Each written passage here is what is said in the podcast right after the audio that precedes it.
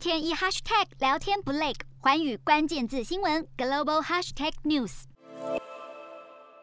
在俄罗斯与乌克兰紧张情势升级，美俄关系跌至冷战结束以来最低点之际，美国总统拜登与俄罗斯总统普丁在美东时间7日上午10点，就乌克兰和其他争端进行了约2小时的视讯会谈。视讯会谈以闭门形式进行，不过事后白宫发表声明表示，拜登在会议中严正警告俄国不要武力侵犯乌克兰，呼吁缓和局势并恢复外交。美方也表示，要是俄罗斯入侵乌克兰，将考虑要求停止运行俄德之间供应天然气的北溪2号管道。克林姆林宫会后表示，普丁要求拜登提出白纸黑字保证，排除北大西洋公约组织向东扩张，遵守俄罗斯的国家安全红线。但白宫表示，关于这个要求，拜登并没有做出任何让步。克林姆林宫发言人厄夏科夫在会谈后也发表声明，虽然双方并没有在乌克兰议题上达成共识，但普丁和拜登皆强调，